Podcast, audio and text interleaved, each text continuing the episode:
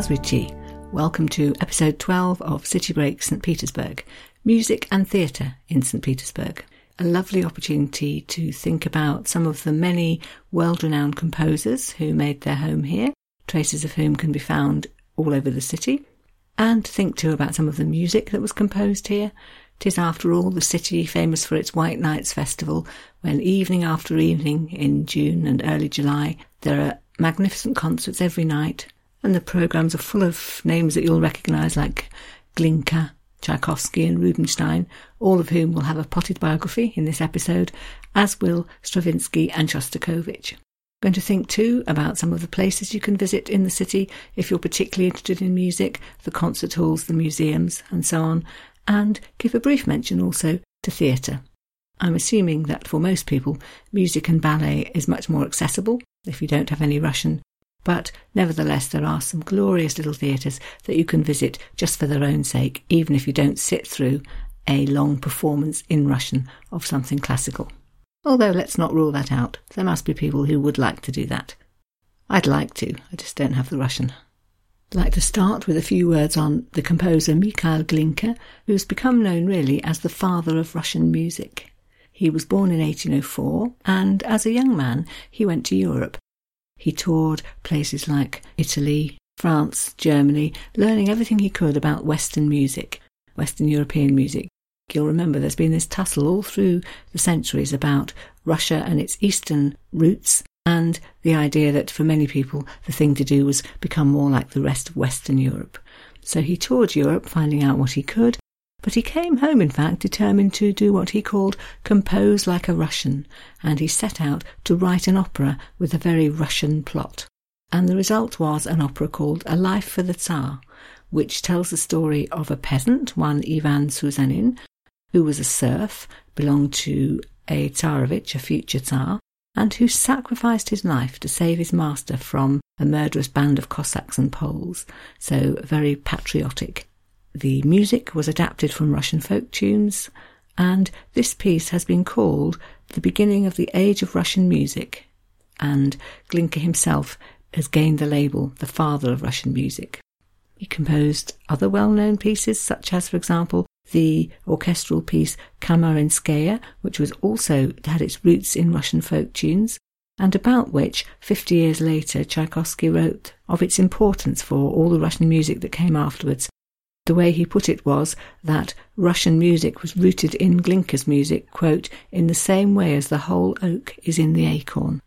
If you want to see some traces of Glinka, you can find a bust of him in the Admiralty Gardens up at the top end of the Nevsky Prospect. And outside the Rimsky-Korsakov Conservatory, Russia's, or rather St. Petersburg's very famous music conservatory, music school, there is a statue of him. And that's fitting because it was exactly in that building where his opera, A Life for the Tsar, premiered in 1836. Also, if you visit the Alexander Nevsky Monastery, you'll find that that's where he's buried. Just to give you a 20th century take on Glinka, or one person's perspective anyway, in a book called All from an Ambassador's Memoirs, written by Maurice Paléologue, a French visitor to St. Petersburg in the early 20th century, he describes an evening at the Mariinsky Theatre in September 1914 at which A Life for the Tsar was played. He talks first about the various national anthems that were played, the Russian one first, of course, and then the anthems of all Russia's soon to be allies in the war. So, Rule Britannia, the Marseillaise, and the Japanese national anthem, all greeted apparently with great cheers and shouts. Following on from this, there was to be a performance of Glinka's opera, A Life for the Tsar, and this is what Maurice Paléologue had to write about that. Quote, then we had to sit through The Life for the Tsar, a stale and frigid work with its too official loyalty and its too old fashioned Italianism. The public enjoyed it all the same, for Glinka's drama touches the very fibres of the Russian conscience. So there again, then, that idea that there's something very, very Russian about Glinka's music. Another very Russian composer coming a generation later, born in 1840, was perhaps the one who's become the most famous of them all, and that's Tchaikovsky. He wasn't actually born in St. Petersburg. He was born in the Urals, but he grew up in the city, went to school there, learned piano there from a teacher who said that he had, quote, an amazing subtlety of ear, memory, and excellent hands. But we know too that when the same teacher was asked by Tchaikovsky's father whether his son should really devote himself to music, the teacher said no, he didn't think he should. He gave his reasoning as follows quote, At the time, I had no belief in Tchaikovsky's exceptional talent. And to me, what that says is St. Petersburg in the 1840s, 50s had lots of very gifted children, and that Tchaikovsky, at that stage at least, didn't particularly stand out. As a young man, it was decided that he would follow the route of the law, and he graduated from the School of Jurisprudence in 1859. But really, right from the beginning of his time there, there was a tussle in his mind about was that what he should be doing, or should he throw it all in and give himself up to music? All of this is very well described in a biography of Tchaikovsky written by Roland John Wiley. He tells us, for example, that in the first few months that he worked at the Ministry of Justice, which was his first post-graduating job, his supervisor wrote the following, quote, Titular Councillor Tchaikovsky, who finished his studies in 1859, has attracted particular attention by his constant diligence and exact fulfilling of obligations. But we know also that at the same time Tchaikovsky was beginning to have doubts. He's thinking about studying music instead, he's discussing it with his family, he's writing about it in letters. Here's a quote, for example, from a letter that he wrote in 1861. Papa claims that it is still not too late to become an artist. If that was so, it would be excellent. But the fact is, if there is talent in me, it is now probably impossible to develop. They have made me a bureaucrat, and a poor one at that. I try as much as possible to improve myself, take my service work ever more seriously. And suddenly, can I study general bass at the same time? Something happened then which made his mind up for him. One Anton Rubinstein arrived in St. Petersburg, began to do lots for the music scene there. He created, for example, something called the Russian Musical Society in St. Petersburg.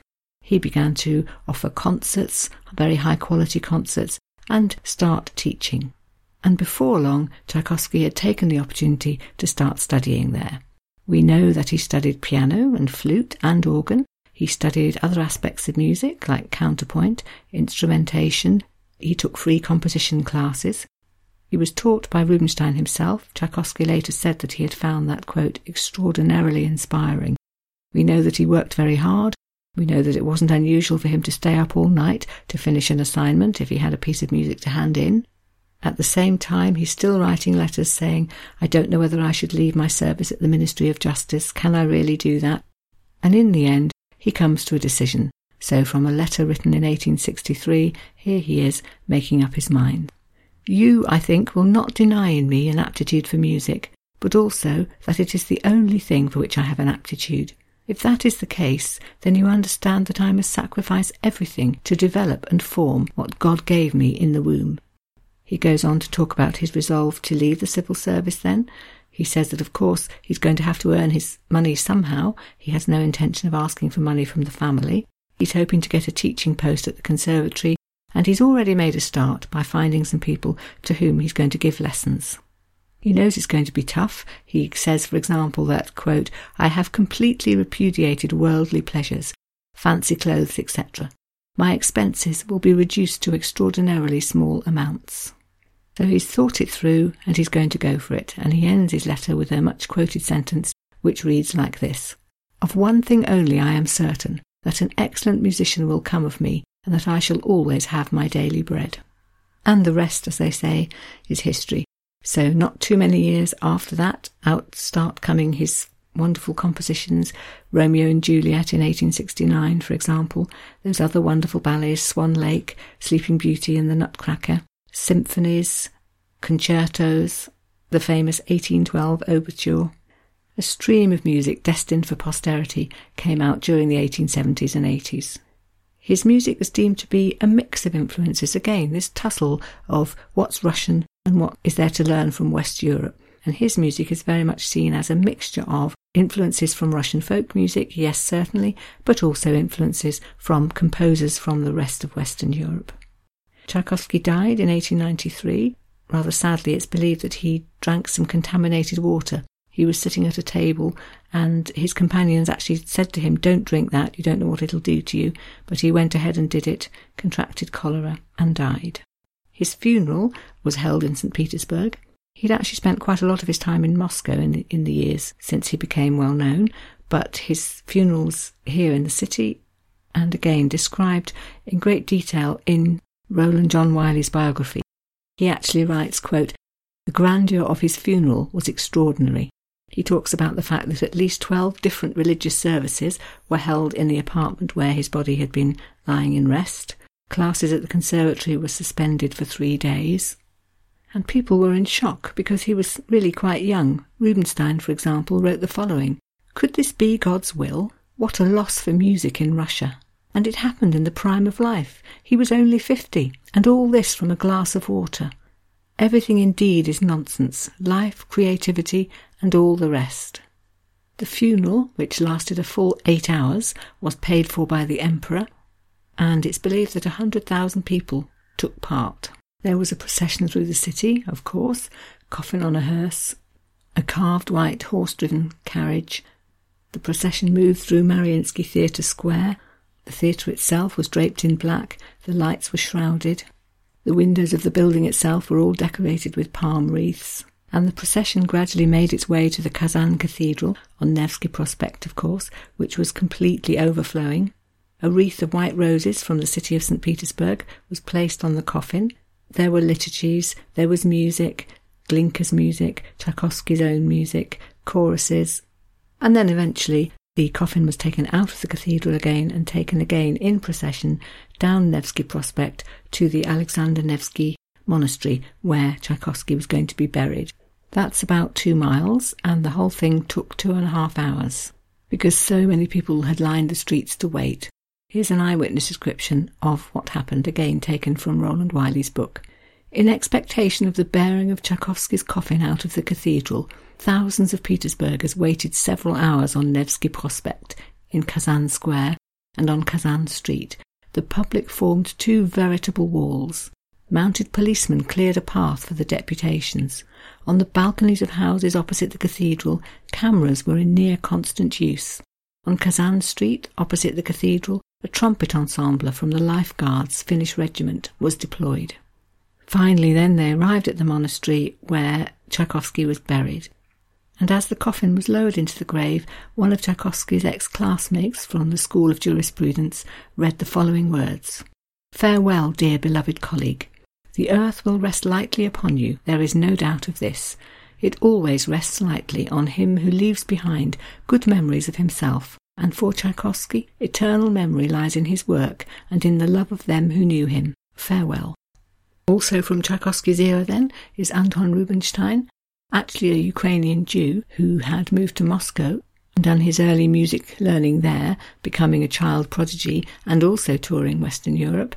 He lived abroad in Paris, in Berlin, in Vienna. He met a lot of the great musicians of the day, such as Liszt and Chopin and Mendelssohn. But he too came back to Russia in 1848, in fact, to St. Petersburg to establish himself as a virtuoso pianist and composer. He was very popular with Nicholas I's widowed sister in law, so he had friends in high places. He began to plan to found the Russian Conservatory of Music. He was copying ideas really that he'd seen in other cities, Berlin, Paris, etc. It began life as the Russian Musical Society, was founded in 1859. That year it had 10 concert evenings, 10 symphonies were played, and it marked a new beginning in the musical life of St. Petersburg, because until then, music had really been sponsored by the imperial theatres, but here was somebody else doing the same thing. The Musical Society eventually became a conservatory, known today as the Rimsky-Korsakov Conservatory, and founded in 1862. Apart from his music, that's probably Rubinstein's greatest legacy, because it is really Russia's oldest music school and possibly the most famous one. Tchaikovsky studied there, as just mentioned, so did Prokofiev. He was more a Moscow citizen, really, but he studied in St. Petersburg. Shostakovich studied there too. Moving into the 20th century and the beginning of modernism, somebody who hit the St. Petersburg musical scene with quite a bang is Igor Stravinsky, born in 1882 near St. Petersburg and growing up in a musical family Dad, for example, was a bass singer in the opera.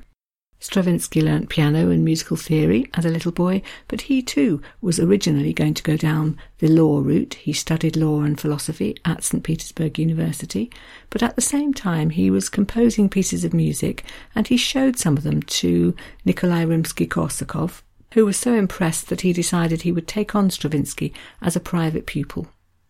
So Rimsky Korsakov taught him, and he also helped him get concerts organised so that some of his music could be performed, and this led to his next stroke of luck because one of the concerts was attended by Sergei Diaghilev, the ballet impresario, who was so impressed that he commissioned Stravinsky to write some music for his Ballet Russe. The Ballet Russe in those days were touring abroad in Paris and looking for new things to perform, and so this was a really serious commission. That was in 1909, and so successful was his piece that the following year Diaghilev commissioned him again, and the result of that was a new full length ballet called The Firebird, which premiered at the Paris Opera in June 1910 and was a really a massive success and made Stravinsky very well known. The following year he produced a ballet score called Petrushka, for which the lead role was danced by Nijinsky, the, the ballet dancer of the day, but the piece that really has remained in memory was the one he wrote the year after that, which was called The Rite of Spring, which met, I think it's fair to say, with more outrage than delight and really got his name known absolutely everywhere. Here's a description of what happened. The first performance of The Rite of Spring at the Théâtre des Champs-Élysées on May the 29th, 1913, provoked one of the more famous first night riots in the history of musical theatre. Stirred by Nijinsky's unusual and suggestive choreography and Stravinsky's creative and daring music, the audience cheered, protested, and argued among themselves during the performance, creating such a clamour that the dancers could not hear the orchestra. This highly original composition, with its shifting and audacious rhythms and its unresolved dissonances, was an early modernist landmark. From this point on, Stravinsky was known as the composer of the Rite of Spring and the destructive modernist par excellence. In fact, the combination of him having worked in Paris and the outbreak of World War One and of course the revolution in 1917 meant that really from that point on he was no longer in Russia, he was touring abroad. He spent a lot of time in Switzerland, continuing to compose, but perhaps never really reaching the heights of recognition that he achieved in 1913 with The Rite of Spring. And then finally, I'd like to mention one last composer, a generation later again than Stravinsky, and that's Dmitri Shostakovich, born in 1906. He studied at the conservatory, and we know that his teacher said of him the following quote, I cannot remember ever having had such gifted children as your son within the walls of the conservatory. Hopefully, Dad was pleased with that. Shostakovich went on to become a student he worked as a pianist in the cinema, actually, in Leningrad while he was studying to pay his way. We know that his efforts weren't always well received. There's a story that when he once handed in a symphony to a tutor, the tutor ripped it up, shouting, What is this enthusiasm for the grotesque? But nevertheless, his first symphony was a great success, was very enthusiastically received by the public, performed in 1926. It's really, though, perhaps for his seventh symphony, the Leningrad Symphony, which I talked about in the episode on the siege, that he's best remembered. Here he is explaining what it was he was trying to do as he wrote it. Quote, I wrote my seventh symphony, the Leningrad, quickly. I couldn't not write it. War was all around. I had to be together with the people. I wanted to create the image of our embattled country, to engrave it in music. He was becoming less and less popular at home, though, in 1947, the Central Committee started to mutter about his shortcomings. They banned many of his works. It said that even when his son went to a music exam, he was asked to denounce his father. He was spared expulsion from the Composers' Union, which would have meant he couldn't write at all, but life was difficult for him. Performing his music was no longer allowed. During the 1950s, things got a little easier after the death of Stalin. In 1956, for example, his Eighth Symphony was deemed to be rehabilitated and was performed in Moscow by the Moscow Philharmonic Orchestra. In 1959, he was sent to tour seven American cities with a Soviet delegation. And by the time he died, I think the communists had decided that actually they did quite like him. So his obituary was signed by 85 members of the Politburo, headed at the time by Leonid Brezhnev, and in that they called him, quote, the great composer of our time, and deemed that he was, quote, a loyal son of the Communist Party. The artist citizen Dmitri Shostakovich devoted his entire life to the development of Soviet music, to the affirmation of the ideals of socialist humanism and internationalism, to the struggle for peace and friendship among nations. So it does sound like he's been rehabilitated, does it not? To follow on then, a few words on places in St. Petersburg that you may wish to visit if you're particularly interested in music. The first one, perhaps, the Rimsky Korsakov Conservatory, which is still today a flourishing music school for high performing Russian or mainly Russian music students. It's not open to visit, but it is open for performances. So if you can get tickets for something there, then that's a good way to have a look inside. If you try that, you might want to know that they have two concert halls. The Bolshoi Saal, which means big hall, where there are concerts with tickets that you have to pay for by up and coming musicians. But there's also the Mali Saal, which means small hall, where there are free lunchtime concerts given by current students. So that's quite a good way to just pop in and um, see what's going on and have a look at the surroundings. Outside the building, two statues of note, one of Rimsky Korsakov, so one of the founders of the conservatory, and one of Mikhail Glinka, marking perhaps the fact that that's where his opera A Life for the Tsar had premiered in 1836. The most famous theatre in the whole of the city, of course, is the Mariinsky Theatre, We'll be coming back to that in the next episode on ballet. But it's certainly true that there were musical concerts here as well. It opened in 1860, was named after Maria Alexandrovna, who was the wife of Alexander II, and it was the setting for many concerts and ballets, often attended, in fact, by members of the imperial family. More about that then in the next episode. The two best known concert halls actually for music in St. Petersburg are the Shostakovich Philharmonia halls. There's a grand hall and a small hall. They're both just off the Nevsky Prospect, so easy to find, and you can wander in to the grand hall at least and buy tickets at the ticket booth on the ground floor. There's an incredible spread of concerts, particularly during the White Nights Festival. In June 2018, for example, when I was there, I noticed from the programme that there were full classical concert performances on 21 nights in June a real mix of music, but certainly lots of Russian music. If you're like me, when I'm in Russia, I want to hear something Russian, and there was certainly a good choice of such things. I found it very handy actually that I'd spent all those hours learning the Russian alphabet before we set out. It wasn't that much use for understanding most things because having decoded the words, I still didn't understand them. But it was very handy when looking at the concert programs because a little bit of cogitation and hard thought allowed me to unravel that that word said Tchaikovsky and this one said Rachmaninoff. I could also tell which concerts were in the Bolshoi Saal, the grand hall, and which were in the smaller one. So, recommend it. The concerts we went to were actually a real event. Even in the small hall, there are beautifully decorated entrances, a grand staircase, a chandelier lit concert hall. And what I noticed particularly was how many young children were at these concerts certainly some under 10s and lots of young teenagers, all dressed up for the grand occasion, the boys in suits, the girls in pretty dresses, and most of them holding bouquets of flowers, which they presented to the musicians at the end of the performance. It was really uh, interesting to see how seriously they seemed to take music.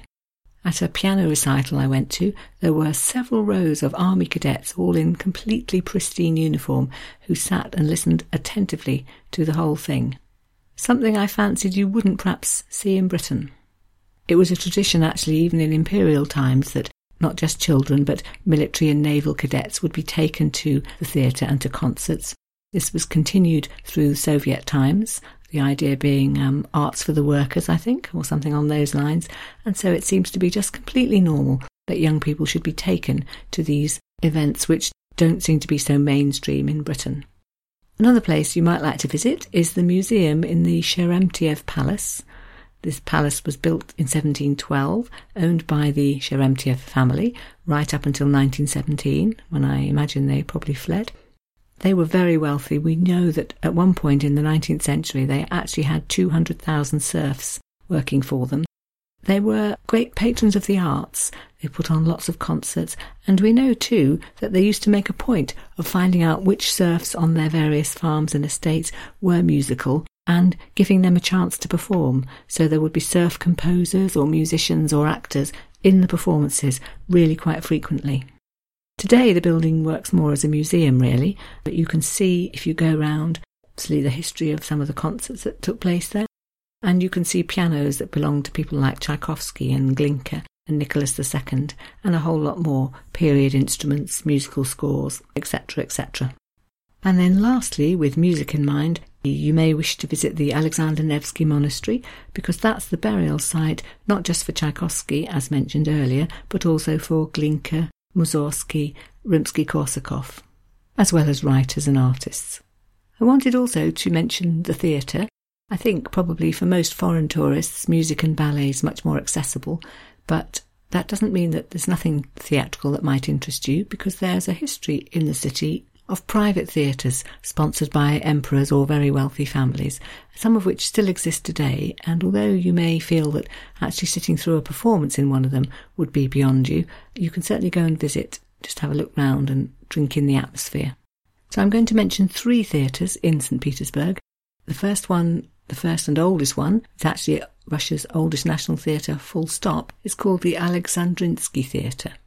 It was commissioned by the Empress Elizabeth in 1756 for the what she called the quote presentation of tragedies and comedies.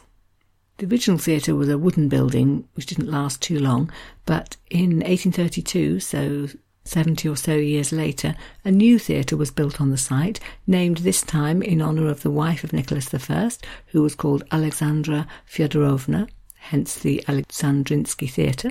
Again, very Western influenced, painted in that yellow and white colour scheme, which you see all over the city, decorated with classical sculptures, a statue of Apollo here, figures of the muses of tragedy and comedy there, that sort of thing. If you go inside, the Tsar's box is the original, although some of the other bits have had to be replaced over the years. It was originally used for all sorts of different things drama, opera, ballet, mainly by the imperial theatre companies. But in 1860, when the Mariinsky Theatre was opened, that took on more of the ballet and some of the music, and so the Alexandrinsky Theatre became known as the home of drama. It's the place where many of the great works of Russian drama from the 19th century premiered, Plays by Anton Chekhov, for example, were sometimes first seen here. Then there's the Hermitage Theatre, commissioned in 1783 by Catherine the Great, and the first performance held there was a comic opera called The Miller, Magician, Liar, and Affiancer. Catherine herself took a great interest in this. She chose a Russian troupe to perform it, but she personally invited actors and artists from Italy, France, and Germany to take part. Again, it fell out of use in Soviet times, but it's been since restored. And on its website, they explain that they see themselves really as a place to, quote, conserve the rich traditions of the world famous classic Russian ballet. They're keen to point out that an evening at the Hermitage Theatre is an experience you really shouldn't miss, telling you that, quote, you will feel yourself invited at the court reception. In other words, come and relive imperial times. Imagine that you're a guest of the emperor and you've come to the ballet. As the website puts it, the Hermitage Theatre, quote, makes it possible to step back in time to see a performance just like the ones seen by the crowned heads of state during the days of Imperial Russia. And if you want a third evening pretending that you're hobnobbing with the people who run St. Petersburg in imperial times, then there's the Yusupov Theatre. We've discussed the Yusupov Palace already. If you remember, that's the one where Rasputin was murdered. It had its own theatre built, a little Rococo Palace Theatre, and as their website publicity says, it's another place where you can mix with the aristocracy of a bygone era. So this is how they put it, quote, The life of St. Petersburg's upper echelons of the aristocracy always revolved around home theatres, music salons and theatrical performances hosted by the Yusupovs gathered prominent high-ranking guests, including members of the Russian royal family. They go on to mention some of the famous people who performed there, people like Franz Liszt, the dancer Anna Pavlova, orchestras directed by Mikhail Glinka, and soloists from the Mariinsky Theatre. Very much open for performances today. You can see operas there and operettas, but also sometimes ballets and performances especially for children. So again, if your Russian's a bit rusty, something there that you can probably enjoy without having to follow every word. It's another example of a building that was used very differently in the Soviet times. After the revolution, the palace was seized by the Bolsheviks and handed over to the educational authorities. Fortunately, they didn't change too much of the inside, so the interior is fairly much as it was, but the building was used as a clubhouse for the city's teachers. So again, letting the proles into somewhere that in the past only the aristocracy had enjoyed. But post Soviet era, it's been restored. It's very much open for business as a place of entertainment now and much visited by foreign tourists. So, to summarise, I hope I've left you with a good idea of a city which is proud of its musical and theatrical traditions, giving you the idea that if you go to St. Petersburg, going perhaps to a concert or two, or a ballet, or both, why not? They're all really good ways to get a feel for St. Petersburg in the days of its grandeur a chance to see a ballet or hear some music played in a city where the very best orchestras have played and where classical music and classical ballet are taken really very seriously indeed. That brings us on to plans for next week's episode, which I'm going to devote, in fact, to the ballet in St. Petersburg. I thought that was worth an episode of its own.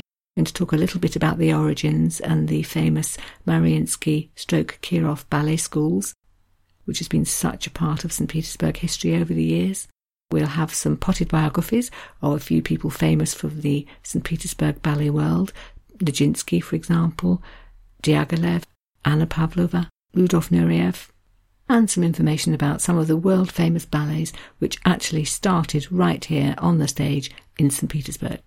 For the moment, though, let's leave music and theatre behind. I'd like to thank you very much for listening. Spasibo and to sign off in Russian, do svidanya.